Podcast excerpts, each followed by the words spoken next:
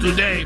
98.7 Simon, we play everything. Get up show here. I'm Sean and Charlie's over there and Maddie's Uh-huh. over there. Hi. What would you do? You came home. It's a long day. Actually, it's nighttime and you pull up to your house Yeah. and you see people trying to get in your house. They're on your front steps.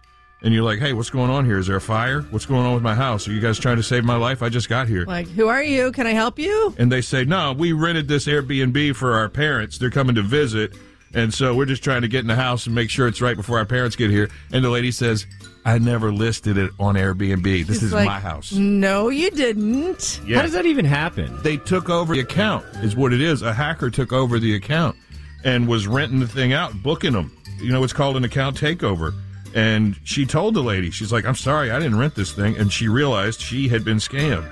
But that, It- that could get dangerous. It had been a listing in the past before this lady bought it. Uh, okay, because I've seen that before. Some uh, lady bought a place in Charlotte, and it happened to her, where someone showed up with a suitcase, and she's like, "Can I help you?" He's like, "Yeah, I'm here for my Airbnb." Why would it do that? Why would it keep taking them? That is just such a glitch in the system. They say it rarely ever happens, but once is enough, isn't it? Well, oh, she- it is if you live there. well, did she let him in? I'm sure. Sure, the parents are very nice. You know what? I've got a kitty that loves company.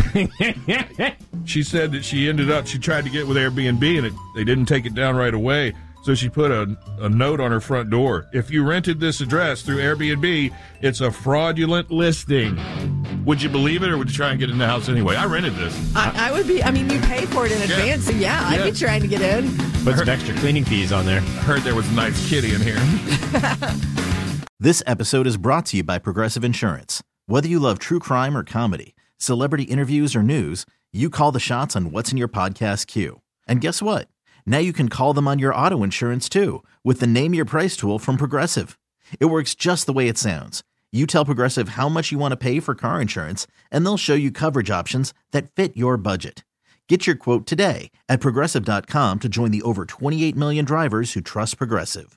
Progressive Casualty Insurance Company and Affiliates. Price and coverage match limited by state law.